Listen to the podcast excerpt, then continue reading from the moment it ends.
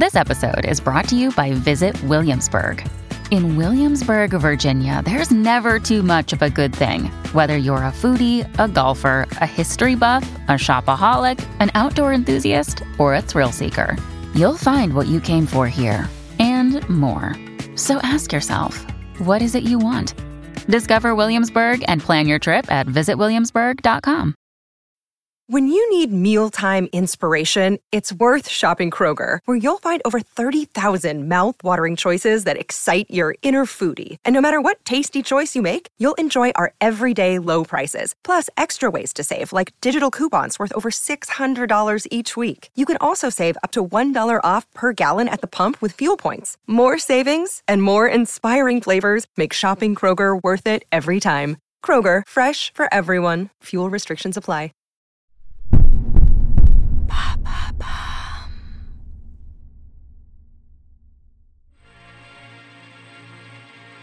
Il est considéré comme l'inventeur du roman policier. Ses contes fantastiques et effrayants ont fait vibrer les lecteurs de nombreuses revues américaines. En France, c'est Baudelaire qui nous a fait découvrir ces histoires extraordinaires. Il s'agit bien sûr d'Edgar Allan Poe. De ses premiers poèmes à ses contes les plus célèbres, découvrez sa true story.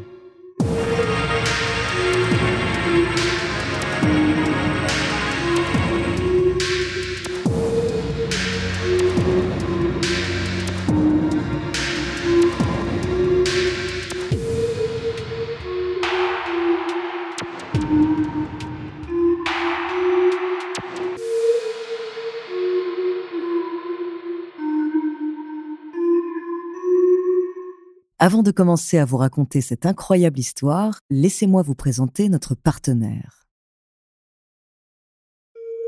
Bonjour, ici Andrea. En cette fin d'année propice aux lectures au coin du feu ou sous un plaid, je voulais vous parler d'un écrivain qui a marqué l'histoire grâce à son talent exceptionnel de conteur.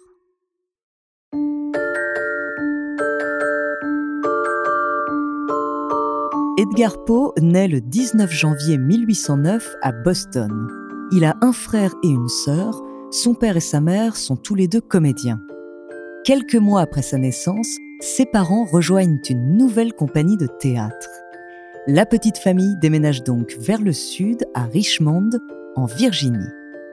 Mais le joli tableau s'assombrit vite. L'année suivante, son père les abandonne et sa mère succombe à une pneumonie le jeune garçon est séparé de ses frères et sœurs et recueilli par un couple très riche. John et Frances Allan, ses parents adoptifs, le rebaptisent Edgar Allan Poe. À l'école, Edgar est un élève brillant, en plus d'être un très bon athlète. Il excelle dans les matières littéraires et passe son temps à écrire des poèmes. On lui reconnaît déjà un talent exceptionnel, ce qui lui vaut l'admiration de ses camarades. Cependant, il ne fait pas l'unanimité. Certains le décrivent comme têtu, autoritaire, parfois capricieux et hostile.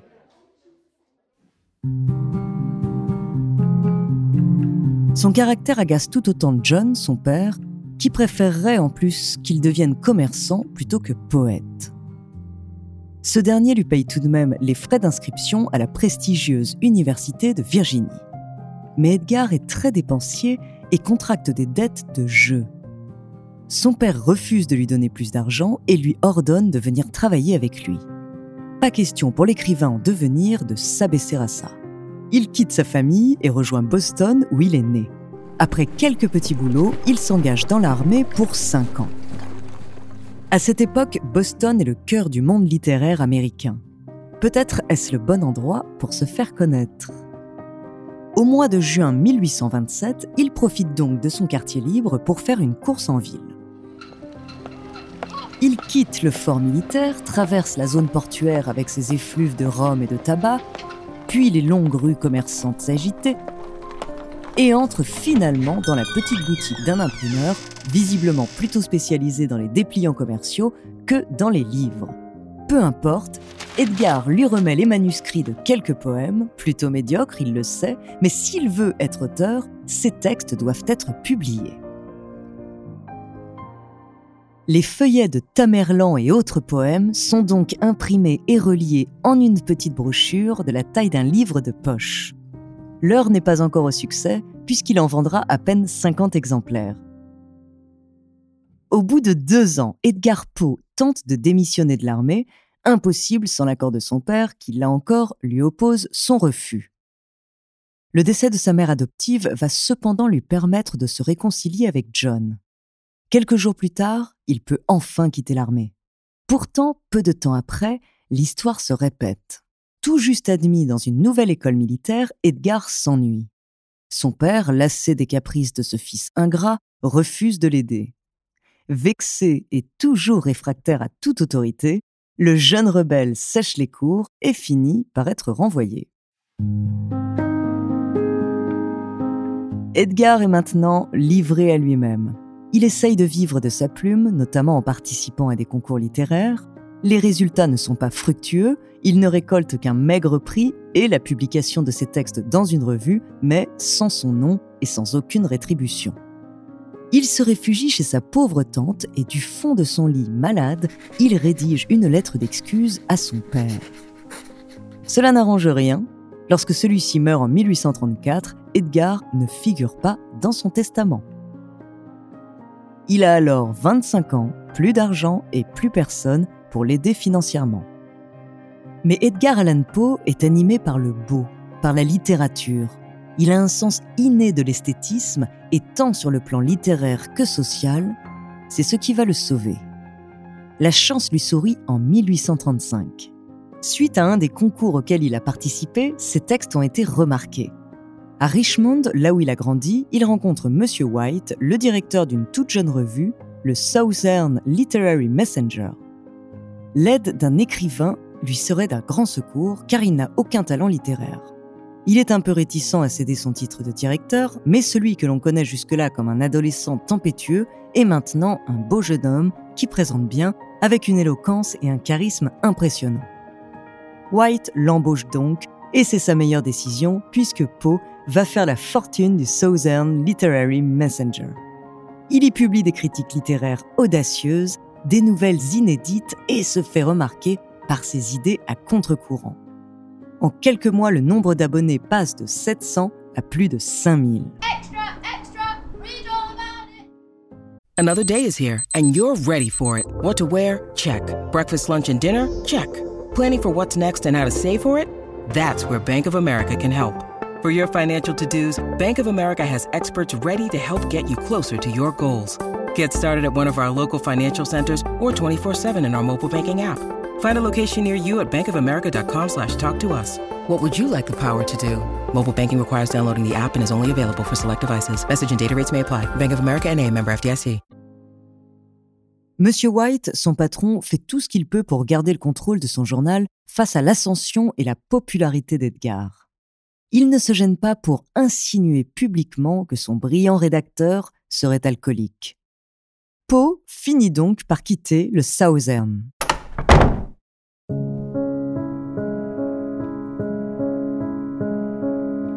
Dans les années suivantes, il écrit pour plusieurs autres revues. En dehors des critiques littéraires, Edgar Poe se concentre uniquement sur la forme plus brève de la nouvelle. Il peut y appliquer sa fameuse théorie de l'effet. Chaque mot du récit doit faire progresser l'histoire vers un effet unique. Sa grande technicité littéraire ne serait rien sans son imagination prodigieuse. Tout dans ses lectures, ses expériences, ses rencontres peut être la source d'une histoire. Il pioche le nom de Dupin, héros de double assassinat dans la rue Morgue, dans un feuilleton sur Vidocq, le célèbre bandit devenu policier son chat noir lui inspire la nouvelle du même nom. Il transforme des faits divers sordides en récits fantastiques dans la chute de la maison Usher et le mystère de Marie Roger. Du passage de la comète de Halley à la légende d'un bateau fantôme, en passant même par le récit d'une intervention chirurgicale qu'il a lue dans la presse, absolument tout ce qui traverse son esprit, en un jet, il le transforme en récit sensationnel. Il arrive même à faire passer pour une histoire vraie un article sur un aéronaute qui aurait traversé l'Atlantique en moins de trois jours. il use également de sa plume pour exprimer subtilement ses opinions sur le président ou sur l'intelligentsia littéraire et scientifique pour faire taire les rumeurs qui courent sur lui ou pour écraser ses rivaux grâce à son talent. Malgré ses modestes succès, Edgar Allan Poe ne connaîtra jamais la gloire qu'il espérait. Il disparaît en 1849, âgé de seulement 40 ans. Sa mort est voilée de mystère, autant que son existence d'ailleurs. Ses biographes se sont démenés à retracer sa vie à partir de nombreux témoignages. Mais tous se contredisent et peu de documents attestent leur dire et ceux de Poe. On ne sait donc pas vraiment s'il est né en 1809 à Boston, ni s'il est mort de folie, d'alcoolisme ou après avoir été passé à tabac par des malfrats.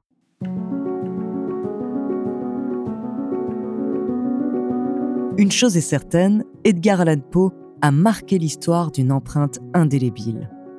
De son vivant, malgré une faible réputation aux États-Unis, il a été encensé dans d'autres pays, principalement en France, où Charles Baudelaire, fervent admirateur de son travail, a traduit nombre de ses contes et poèmes. Plus tard, de nombreux auteurs citent ses nouvelles comme source d'inspiration, Jules Verne, Oscar Wilde, Nabokov, Dostoïevski, Borges, Arthur Conan Doyle.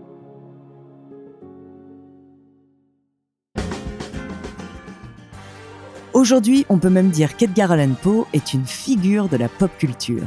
Son nom est cité dans I Am the Walrus des Beatles. Il a inspiré Initials BB à Serge Gainsbourg, mais aussi des personnages des séries Castle et Sabrina, l'apprentie sorcière.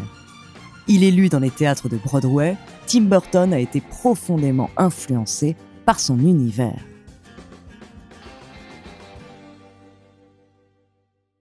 Alors si vous ne savez pas encore quoi offrir à Noël, N'hésitez pas à glisser un exemplaire des histoires extraordinaires d'Edgar Allan Poe sous le sapin.